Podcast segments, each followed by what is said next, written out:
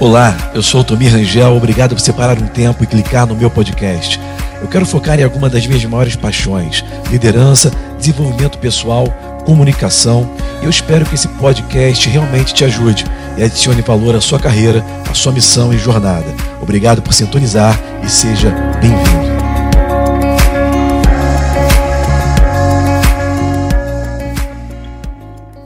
Segunda Timóteo 3,16, que é o nosso título base, né, os 16 e 17 dessa série, eu te enviei uma mensagem, diz o Senhor, ok? Versículo 16 diz assim: toda a escritura é divinamente inspirada, e ele fala toda, até a parte que você não gosta, é divinamente inspirada e é útil para ensinar, para repreender, ou seja, para revelar o erro, aonde nós estamos errados, é é útil para correção e para treinar na justiça. Treinar em justiça, ok? Ou seja, te preparar para quê? Te preparar para aquilo que Deus quer fazer na sua vida, te preparar para o próximo nível que Deus vai te levar, te preparar para a nova estação que você está entrando. Você não pode entrar numa nova estação com mentalidade antiga. Você não pode querer receber algo novo de Deus se você tem coisa velha no teu coração. Quem está me seguindo? Não dá para você remendar um pano velho, um pano, um pano novo num tecido velho. Se você botar um pano novo num tecido velho, toda a parte velha vai se rasgar. Se você botar uma, uma fruta é, nova no cesto cheio de fruta velha, ela vai estragar. Não dá para você querer receber algo novo se você ainda está vivendo o velho. Então Deus tem que te treinar para o novo nível. Você está sendo treinado nesse exato momento para entrar em um novo nível. Deus está esperando você estar pronto para te colocar lá. O tempo de Deus não está relacionado à hora que Ele quer agir na sua vida, mas está relacionado diretamente na hora que você estiver preparado para receber o que Ele quer fazer. Amém, queridos? Sabe, isso aí resolve tantas questões. Nós ficamos, ah, estou esperando em Deus, estou esperando em Deus. Não, é Deus está esperando você. Será que está treinado? Será que está pronto para receber o novo que Ele tem para você? Diz comigo assim: eu quero receber o novo de Deus. Agora comece a ser treinado cada vez mais intencionalmente. Gente, deixa eu te falar. Na igreja nós temos pessoas de todo tipo de, de nível todo tipo de história, todo tipo de educação, todo tipo de mania, todo tipo de tradição, todo tipo de criação. Cada pessoa aqui teve uma criação diferente, cada pessoa aqui veio de um lugar diferente. Como nós podemos crescer num ambiente desse? Você já viu hoje em dia, está muito, muito comum, né? Você vê pessoas que estão chamados coaches, treinadores, pessoas que motivadores, ok? Isso é um mercado que está crescendo muito hoje em dia, já que já existia antigamente. Você já viu, por acaso, na Netflix ou algum YouTube?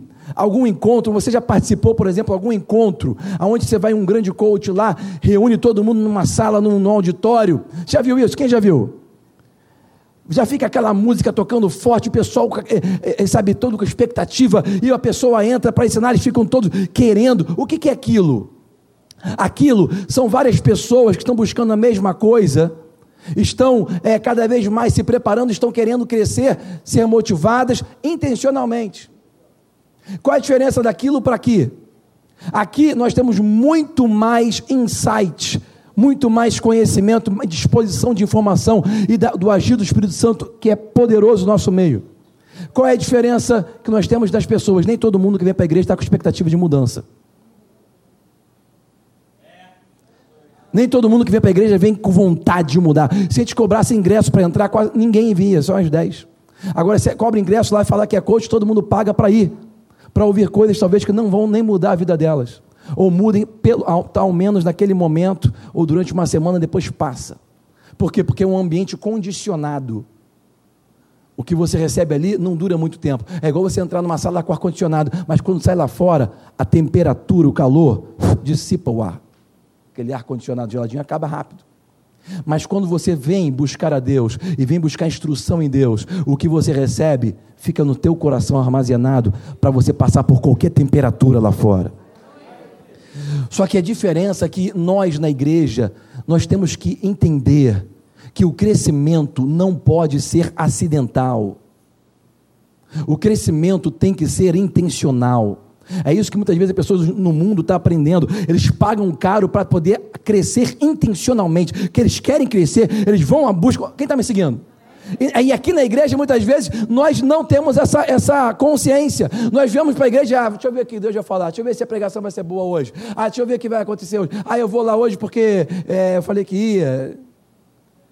A pessoa vem, quer um grande crescimento, quer um grande milagre, acidentalmente. Sabe, Deus não deve favor a ninguém. Nós devemos buscá-lo intencionalmente. Lembra quando o cara Kid queria que o, o, o, mestre Miyagi fosse o mestre dele? Quem lembra disso? Os mais velhos se lembram. O mestre Miyagi não aceitou ele, não, irmão. Ele tem que ficar lá na porta, lá até a hora dele ver que realmente existia a intenção do Karate Kid, do Daniel San, e botou o Daniel San à prova. Tá bom, vamos começar o trabalho, vamos começar o treinamento. O que, que ele fez? Começou a aprender o karatê? Não. Deu para ele um pano, dois paninhos, mandou ele limpar o carro dele todo. Vai lavar meu carro. Como é que é isso? Que treinamento esse? Vai lavar, vai lavar meu. Se fosse na igreja, a pessoa ia ficar escandalizada. Ó, oh, Altomir mandou lavar o carro dele. O que, que é isso? Eu não sei homem de Deus aonde, rapaz? Estou pensando que eu vim aqui receber alguma coisa de Deus. Ele está mandando eu servir ele, fazer alguma coisa para ele. Isso é coisa do diabo, rapaz. Vou procurar outra igreja que, que vai me servir melhor. Se você quer um mestre, irmão, primeira coisa que você tem que fazer é aprender a servir. Aliás, deixa eu te falar, sabe qual é o grande erro das igrejas por aí? E eu estou pedindo a Deus para não cometer esse erro: é botar pessoas como líderes que nunca serviram. Quer ser líder? Vai servir, porque quem não serve, não serve para ser líder. Bota a pessoa lá para agradar a pessoa. Ah, porque se ela não for líder, vai sair da igreja. Meu irmão, tu conhece a porta. Você tem que primeiro aprender a servir, irmão. Todo grande líder foi um grande aprendiz. O mestre Miyagi pega o Daniel Sam, bota para lavar o carro dele. Aí quando olha para ele, está lavando o carro errado. E ele corrige. E quero ver se você vai aguentar a correção. Meu irmão, Daniel San, olha só, não é assim não. É para a direita, com a mão direita. E é para a esquerda, com a mão esquerda. Vai para a direita, para a esquerda. Mas tem que ser assim? Tem que ser assim. Por quê? Tem que ser assim. Não está na hora de você entender o porquê. Tem hora que você vai entender o porquê, lá na frente. Agora não é hora de você entender o porquê. Deus está te enviando uma mensagem hoje, sim ou não, irmão? Então entenda que nós temos um processo a cumprir, a passar, e quanto mais você aproveitar esse processo, melhor vai ser para você. Daniel San lavou o carro do Miyagi, grande mestre Miyagi. E depois que ele acabou aquilo, ele pensou que ele fosse entrar no karatê. Mestre Miyagi veio com uma flanela a Mestre Berg mandou ele fazer mais para a direita e mais para a esquerda, para o quê? Para passar uma graxa, passar um Grand Prix ali no, no carro dele para deixar brilhando. Aí depois que ele acabou aquele treinamento, ele falou: vou entrar no karatê. Já estava se preparando, já botou o kimono. Mestre Miyagi veio com um balde de tinta e um, um pincel daquele grandão de tinta, uma trincha. E ele pegou e mandou fazer assim: pega a trincha, enche aqui e vai pintar essa cerca. Ele falou: vou pintar cerca agora, eu sou pintor de cerca. Eu quero ser um mestre do karatê, como é que eu vou pintar cerca? Pinta cerca, irmão. Se tu quiser continuar o treinamento, pinta cerca. Tem gente que sai depois que lava o carro que desiste. Ah, não fica lá trabalhando para esse japonês, não. Tem gente que sai depois que passou o Grand Prix. Mas se você continuar, você vai entender o que Deus está fazendo na sua vida. Ele mandou pegar ou aquela trincha, passar e pintar assim, assim e assim. Tem que ser assim? Tem que ser assim. Por quê? Tem que ser assim, irmão faz, depois você vai entender. E passa assim, e passa assim. Eu sou dos, eu cresci nos anos 80, irmão. Ó, passa assim e passa assim. Com outra mão, vai lá, passa assim e passa assim. Tem que pintar assim. Tem um porquê você está passando por isso. Aproveita o treinamento. A palavra de Deus ela é divinamente inspirada e é útil para te treinar, para te levar para o próximo nível. Depois, quando ele começou o treinamento, ele entendeu por que, que ele teve que lavar carro, por que, que ele teve que encerar o carro, por que, que ele teve que pintar cerca. Ele entendeu porque ali depois, quando ele começou o treinamento, os reflexos dele já estavam já apurado. Quando vinha um soco, ele já sabia defender para baixo e o chute para baixo e para cima. Ele estava treinado por quê? Porque ele passou pelo processo, ele pintou a cerca, ele lavou o carro, ele passou, encerou o carro, ele foi obediente mesmo sem querer, ele continuou. Ele não desistiu, irmão. Você vai se tornar um mestre se você passar pelo treinamento.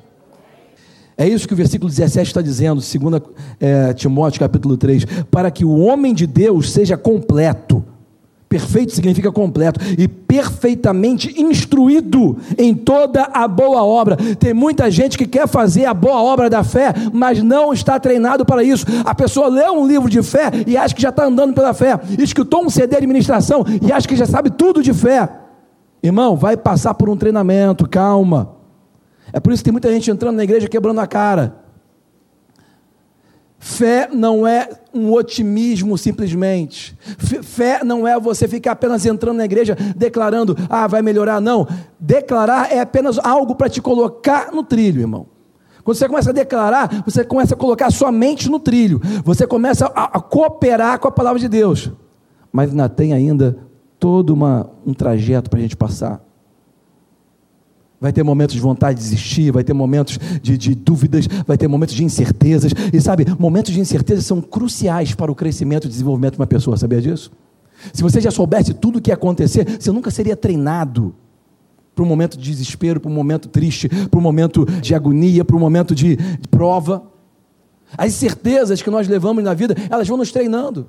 Quando você está incerto de alguma coisa, mas continua andando, você está demonstrando que você está crendo naquilo que você fala quando está em reunião como essa.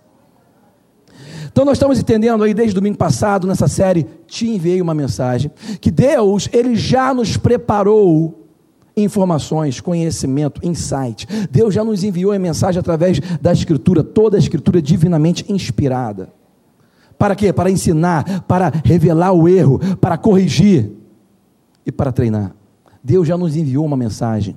Mesmo quando você não sabe, está procurando uma resposta, entenda, a resposta já está presente.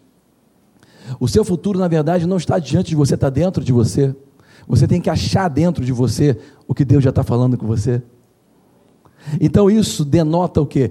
Isso me mostra se nós estamos ainda atrasados, se nós estamos ainda com dúvidas acerca daquilo que Deus quer para nós, isso não me mostra claramente que falta o quê? Relacionamento. Não falta instrução. Não faltam informação, não falta conhecimento, está tudo disponível, toda a escritura já está disponível. O que falta é relacionamento. E sabe, nós estamos vendo que relacionamento, ele é composto por escolhas. As suas escolhas, as nossas escolhas, elas constroem os nossos relacionamentos. E escolhas são veículos para o destino, são veículos para o nosso futuro que nós escolhemos hoje, nós vamos viver amanhã. Estamos vivendo hoje o que escolhemos ontem. Então, escolha um veículo para o destino.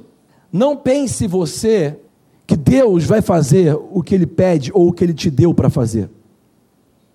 Deuteronômio capítulo 30, versículo 19 diz: O próprio Deus fala: Eis que coloco céus e terras contra vocês, porque tenho posto diante de vós vida e morte, bênção e maldição. Escolhe, pois, a vida para que vivam vocês e os seus filhos. Aqui a Bíblia está falando claramente que escolhas, elas não são simplesmente catalíticas, elas não mudam só a sua vida agora. Escolhas, elas são consequenciais, elas são, elas são futurísticas. As suas escolhas são geracionais. As suas escolhas vão afetar as gerações que vão vir depois de vocês.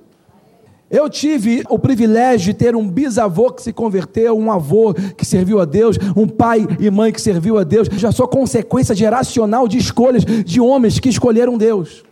Deus pode chegar até mim e fazer o que Ele está fazendo na minha vida, porque eu sou resultado de escolhas de homens que vieram antes de mim. Você pode falar assim, mas Altomir, eu não tive esse privilégio. Eu sou o primeiro na minha casa que me converteu. Glória a Deus. Vai começar com você a história da sua família.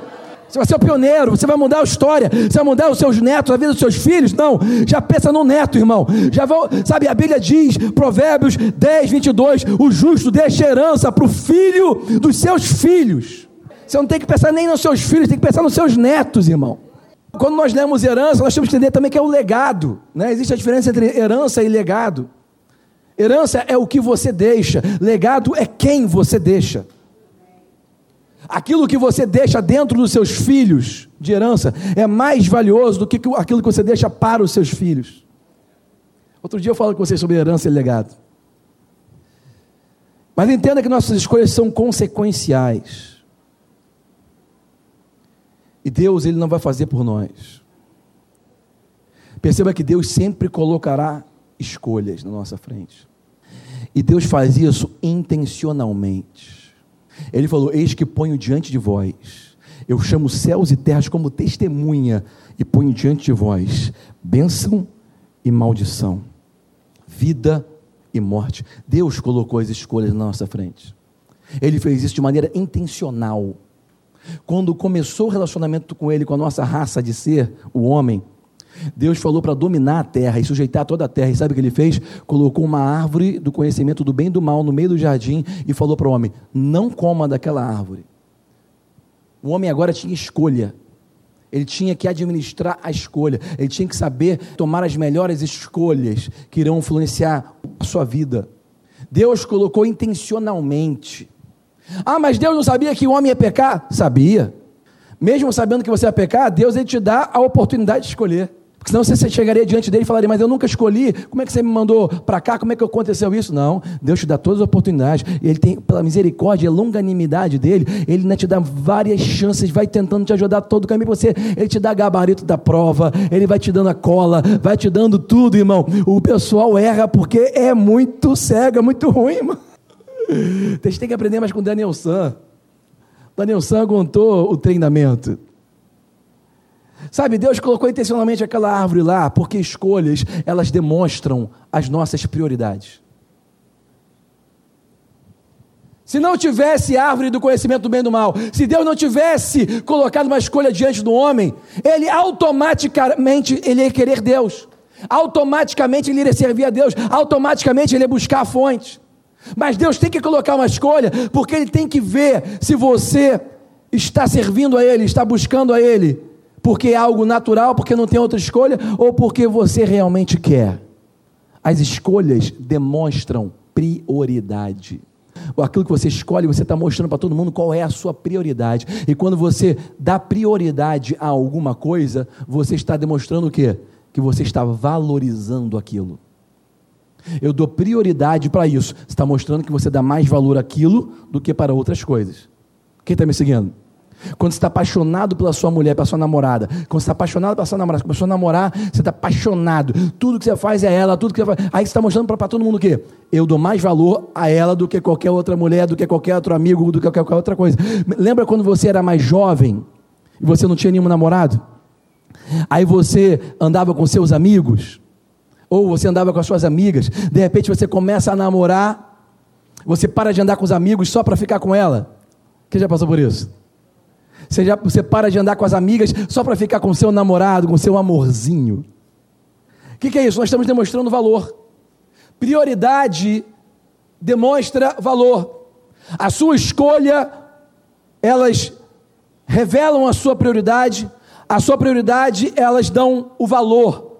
O que, que está dando valor na sua vida? Deus, Ele tem que colocar escolhas na nossa frente para quê? Para que nós possamos intencionalmente priorizar a Ele. E quando nós priorizamos a Ele, nós estamos dizendo: eu dou mais valor ao Senhor, ao nosso relacionamento, do que qualquer outra coisa. Pelo simples fato de vocês terem vindo aqui num domingo de manhã, num domingo de carnaval, num sol desse, com uma praia brilhando lá fora, vocês estão demonstrando para Deus, para os anjos, para o diabo, para os céus e terra, que vocês estão priorizando a Deus e vocês estão dando valor ao seu relacionamento com Ele mais do que qualquer outra coisa. Mas sabe o que acontece? Muitas vezes isso é acidental. Muitas vezes nós buscamos a Deus, vamos à igreja, obrigado. Eu passei muito tempo na minha vida porque fui criado na igreja. Eu ia à igreja porque eu tinha que ir. Deus ele fazia coisas, ele operava na minha vida de maneira acidental. Tem muita gente que vai na igreja de maneira acidental. Ah, eu vou hoje porque eu acordei com vontade de ir, eu vou hoje porque eu acho que eu tenho que ir, eu vou hoje porque alguém me chamou para ir. Gente, acorda. Comece a priorizar Deus de maneira intencional. Escolha Deus. E quando escolher Deus, não escolha Deus para alcançar vitória, escolha Deus para alcançar Deus. Chega de culto de vitória, culto do milagre, culto da causa possível. Chega, você não pode mais buscar Deus por causa dos presentes. Você não pode correr atrás do Pai por causa dos presentes. Isso é infantilidade. Quando o pai viaja e volta para casa cheio de presente na mala, o filho, quando é pequeno, quando abre a porta, ele vem correndo de braços abertos, mas ele passa direto no abraço do pai e vai direto para a mala. Ele não estava feliz que o pai voltou, ele estava feliz porque chegou o presente. E tem muita gente na igreja que é infantil. Vem buscar o pai por causa da benção, por causa do presente. Não busca o pai por causa do pai. Mas quando a criança cresce e começa a ter consciência, e começa a amadurecer um relacionamento com o pai, quando o pai chega, ela não corre para os presentes. Ela corre para dar um beijo, um abraço no pai, porque ela estava com saudade do pai, porque ela queria ficar perto do pai. E sabe qual é o melhor disso tudo? É que os presentes vêm junto com o pai. Deus ele não, não limita a mão dele. Deus ele quer abençoar, está cheio de presentes. Mas entenda, a prioridade tem que ser o seu relacionamento com ele. E ele está nos mandando essas mensagens, sabe? Muitas vezes a gente fica perguntando a Deus por que Deus. Muita gente fica perguntando a Deus quando Deus, como Deus, como, por quê, quando. Entenda, Deus ele não pode responder agora. Continua o treinamento, irmão. É pintando para cima e para baixo. É passando para um lado, para o outro. Você vai entender no futuro já já por que, que você está passando por isso. Quem está me seguindo diz amém. Deus é bom, irmão? Escolhas revelam prioridades. Sabe, quando nós escolhemos nós, na verdade, estamos adorando aquilo. adoração é prioridade. Adoração é você dar valor para alguma coisa. Posso espremer aqui um, uma ferida? Uma apertadinha assim, de leve? Eu estava vendo nas mídias sociais, porque eu não vejo mais televisão, e nas mídias eu consigo acompanhar tudo o que acontece no mundo. Eu estava vendo uma coisa que eu já experimentei lá em 93, quando eu morava nos Estados Unidos, quando eu era garoto. Existe um campeonato de futebol e existe um jogo lá, um super jogo só dos campeões do futebol americano nos Estados Unidos, chamado Super Bowl. O Super Bowl é o, talvez o maior evento do mundo esportivo, maior evento esportivo do mundo. Não tem Copa do Mundo, não tem nada. Em termos de volume de, de dinheiro, de daquilo que movimenta na economia, o Super Bowl é algo incomparável. Estava até conversando com um especialista que trabalha no meio de futebol, futebol que a gente conhece lá nos Estados Unidos, e ele estava falando sobre números comigo, e realmente, futebol americano não se compara com nada. Primeiro que os Estados Unidos é um grande país, segundo que todo mundo lá torce por isso, que mesmo no mundo inteiro o pessoal torce por causa da propaganda, e o movimento de dinheiro daquilo é uma coisa absurda, né? Os maiores artistas cantam lá, brigam para cantar. Os maiores clipes, os maiores blockbusters dos, dos cinemas brigam para poder lançar ali o, o trailer. Ali a briga para ver quem paga mais para aparecer. É uma loucura aquilo lá. Aquilo movimenta horrores. A gente não tem noção. Porque a gente é brasileiro, a gente não está muito ligado à coisa de futebol americano. E eu estava vendo, sabe, grandes pastores que eu sigo nas mídias sociais, todo mundo parando para ver bendito jogo botava o uniforme, parava na frente da televisão, fazia festa, fazia comidinha, chamava os amigos. Atores de, de cinema de Hollywood que eu sigo na internet, o cara fazia filme para mostrar que ele estava acordando cedo para botar a roupa para poder. Will Smith, por exemplo, eu sigo ele lá, que ele é engraçado. Ele acordou, ele fez, ele fez um filme para ficar engraçado, para mostrar que ele estava torcendo pelo time dele, que aliás perdeu, e no Super Bowl. E sabe, eu comecei a ficar meio incomodado com aquilo, não sabia porque de repente, eu lembrei o que a pastora Rosane falou anos atrás. Uma época de Copa do Mundo, e não é à toa que eu estou falando isso porque nós estamos vivendo um ano de Copa do Mundo. E anos atrás a pastora Rosane falou o seguinte: nem me lembro como, nem qual foi a situação, mas através do Espírito Santo que foi revelado a ela, ela falou o seguinte: futebol no Brasil é idolatria. A maioria dos cristãos não vão tão intencionalmente buscando na igreja como eles vão intencionalmente buscando no Maracanã. O pessoal compra uniforme, o pessoal compra tudo do time. Tem gente aqui que paga dízimo para o time, mas reclama quando paga dízimo na igreja para Deus. E eu conheço várias pessoas que não são cristãs, que pagam dízimo lá na, no seu time do coração e fala mal dos cristãos que dão dízimo na igreja. Tudo que nós colocamos acima de Deus em nossas vidas é idolatria. Se você coloca um filho, uma mulher, um marido, um carro, uma casa, um time de futebol, um evento acima de Deus, você está idolatrando aquilo. Eu aprendi isso quando a minha filha mais velha tinha um ano de idade. E eu cria em cura, já era um pregador de fé, e vocês conhecem o testemunho, ela teve um negocinho no olho, aquilo cresceu uma carne esponjosa, o médico queria, queria operar, e minha primeira filha não queria deixar operar, mexer no rosto, né? E nós, eu e Rebeca fizemos o que nós sabíamos fazer, nós ungimos com óleo, nós cremos na cura, nós profetizamos a cura, nós mantemos a nossa fé, mantemos a nossa confissão de fé, aquilo foi diminuindo. Até ficar um carocinho. E um dia eu estava indo para a igreja de terno e gravata pregar sobre fé, sobre cura divina no domingo à noite. Parei num sinal e Rebeca ficava me perguntando: Mas poxa, como é que ainda tem isso? Será que a gente opera esse restinho, coisa e tal? E eu ficava sem resposta, mas por fora eu falava assim: Não, glória a Deus, Deus é fiel, vamos continuar crendo. Vai sair tudo. Quem começou a boa obra vai terminar. Aquele que falou é poderoso para cumprir. Estava tudo na boca assim, só que por dentro tinha questionamentos. E eu parei no sinal e por fora eu estava lá, um grande homem de fé, firme e inabalável, mas por dentro eu perguntava ao Espírito Santo: por quê? Ainda não aconteceu tudo, ainda não manifestou dentro da cura. E o Espírito Santo me deu uma resposta que hoje eu consigo entender melhor. Ele disse assim: Você tem que amar mais a minha palavra do que a sua filha. Naquela hora eu fiquei livre da idolatria, irmão. Porque o nosso amor às vezes idolatra pessoas, idolatra coisas.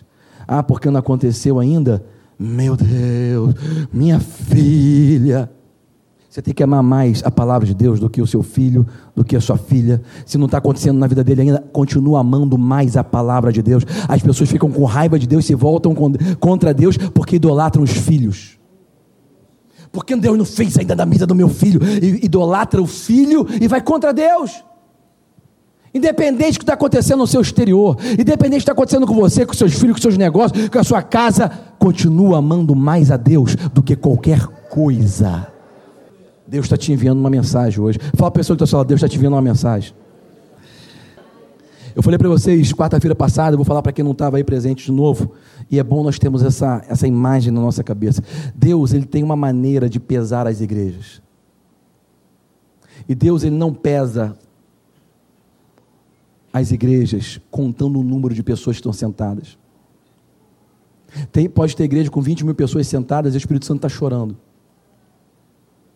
Pode ter igreja com 20 pessoas e o Espírito Santo está dançando no corredor. Deus ele pesa a igreja para saber quanto de Jesus tem na igreja, não quanto de pessoa tem na igreja. Quem está me seguindo? O tanto de pessoas não é demonstração do tanto de Jesus.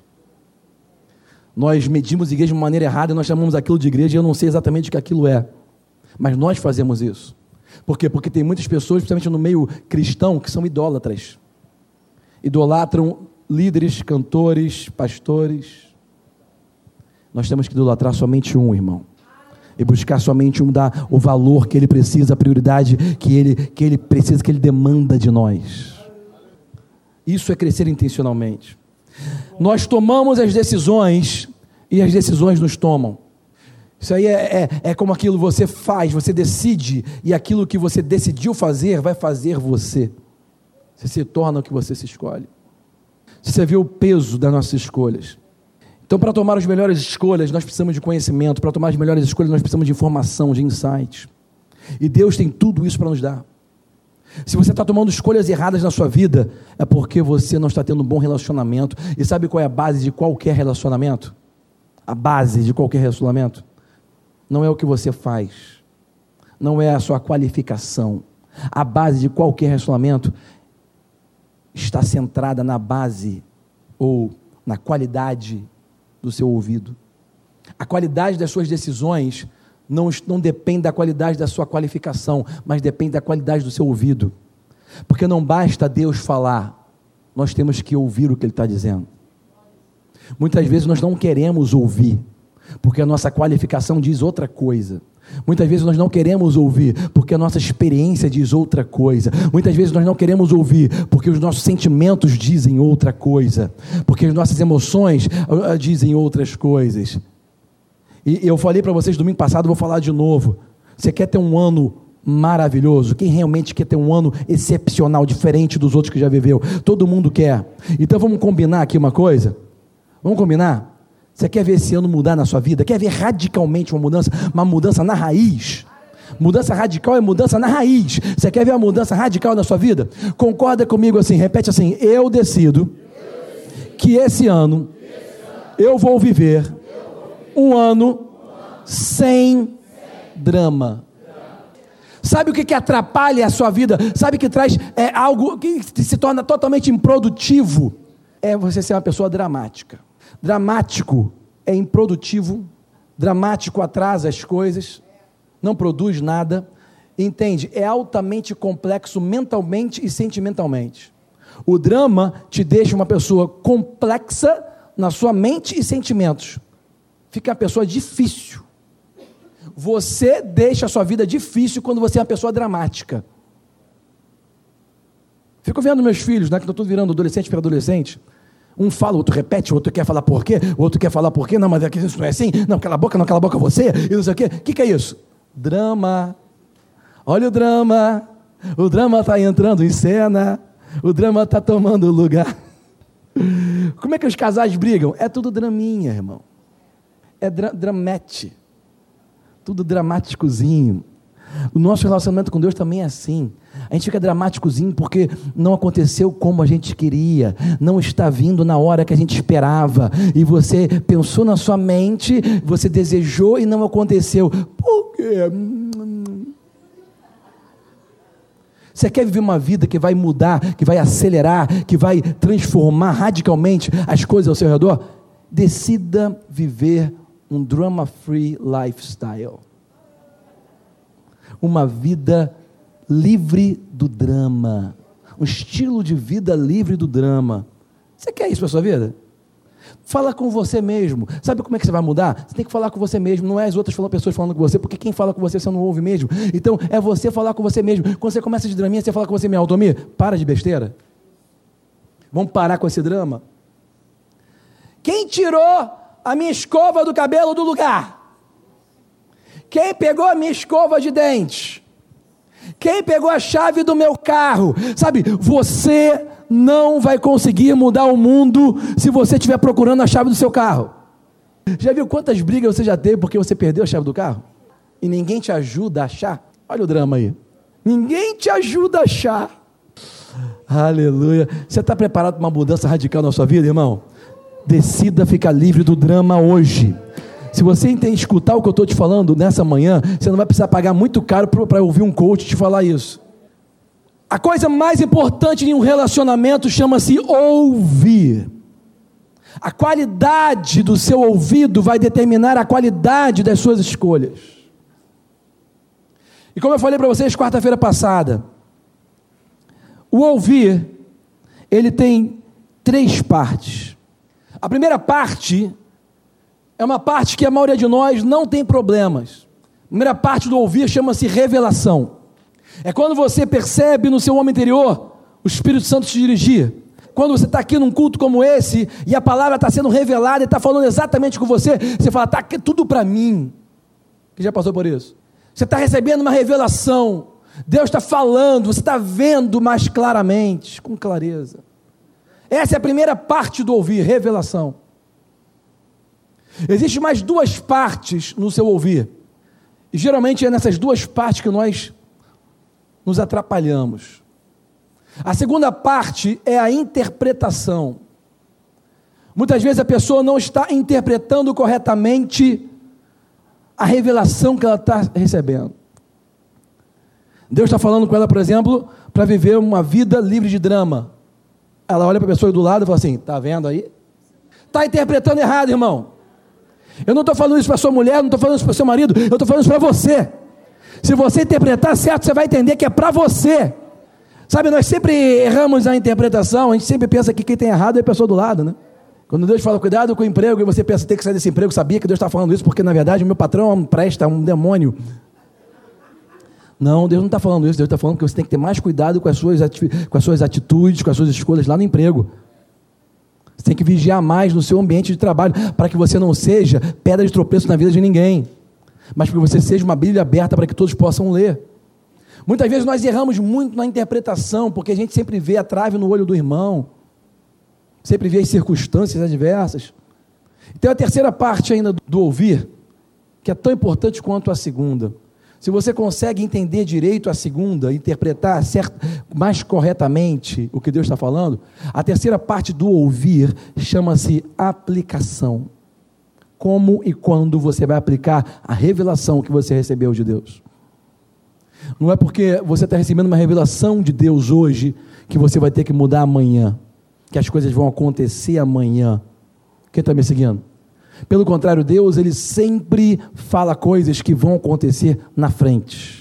para te dar tempo para você se preparar para viver o que está lá na frente. Quando Deus ungiu a Davi, se ele colocasse o Golias na frente dele naquele dia, ele perderia a batalha. Se ele colocasse na semana seguinte, ele perderia a batalha. Se ele colocasse depois de seis meses, perderia a batalha. Davi precisava de tempo para crescer, amadurecer e ser treinado para quando o gigante vier dar um tiro só e matar rápido. Quando a revelação chega, você não está preparado para ela. Por mais que você tente viver uma vida de, de drama free esse ano, talvez você consiga lá no final do ano. Mas você tem que entender agora isso. Você tem que interpretar agora isso. Quanto mais cedo você ouvir, entender, interpretar, mais cedo praticar, mais cedo você vai viver uma vida sem drama. Porque não é você decidir comigo aqui, eu decido. Não, não, não. É o primeiro passo. Você está só recebendo a revelação, irmão. A maioria de nós não estamos prontos para viver uma vida sem drama. Você dorme com drama todo dia. Você acorda com ele, você passa, penteia o cabelo dele, leva com ele para o trabalho, vem com ele para a igreja. Se alguém fala alguma coisa com você na igreja, você fala: Ah, pastor, aconteceu isso. Quem está me seguindo? Nós amamos o nosso drama. A gente leva desde pequeno o nosso draminha. A pessoa quando fica com raiva fica bicudinha. Desde criancinha, é verdade mentira? Todo mundo ama o seu drama de estimação. Como que você vai ficar livre do seu draminha? Como? Você vai ter que ter tempo para treinar. Deus já te enviou uma mensagem. A palavra dele é divinamente inspirada para te treinar. Ela é útil para te ensinar. Ela te corrige, ela demonstra, revela o erro, vai te repreender onde você precisa. Quem está me seguindo, irmão? Ouvir tem três partes. Você está ouvindo agora o que eu estou te falando? Você vai demonstrar o que você está ouvindo ao longo dos meses, até chegar ao final do ano, no resto da sua vida. Você demonstra se você está dando ouvidos quando você recebe a revelação, usa corretamente a interpretação e consegue executar a aplicação. Quem está me seguindo?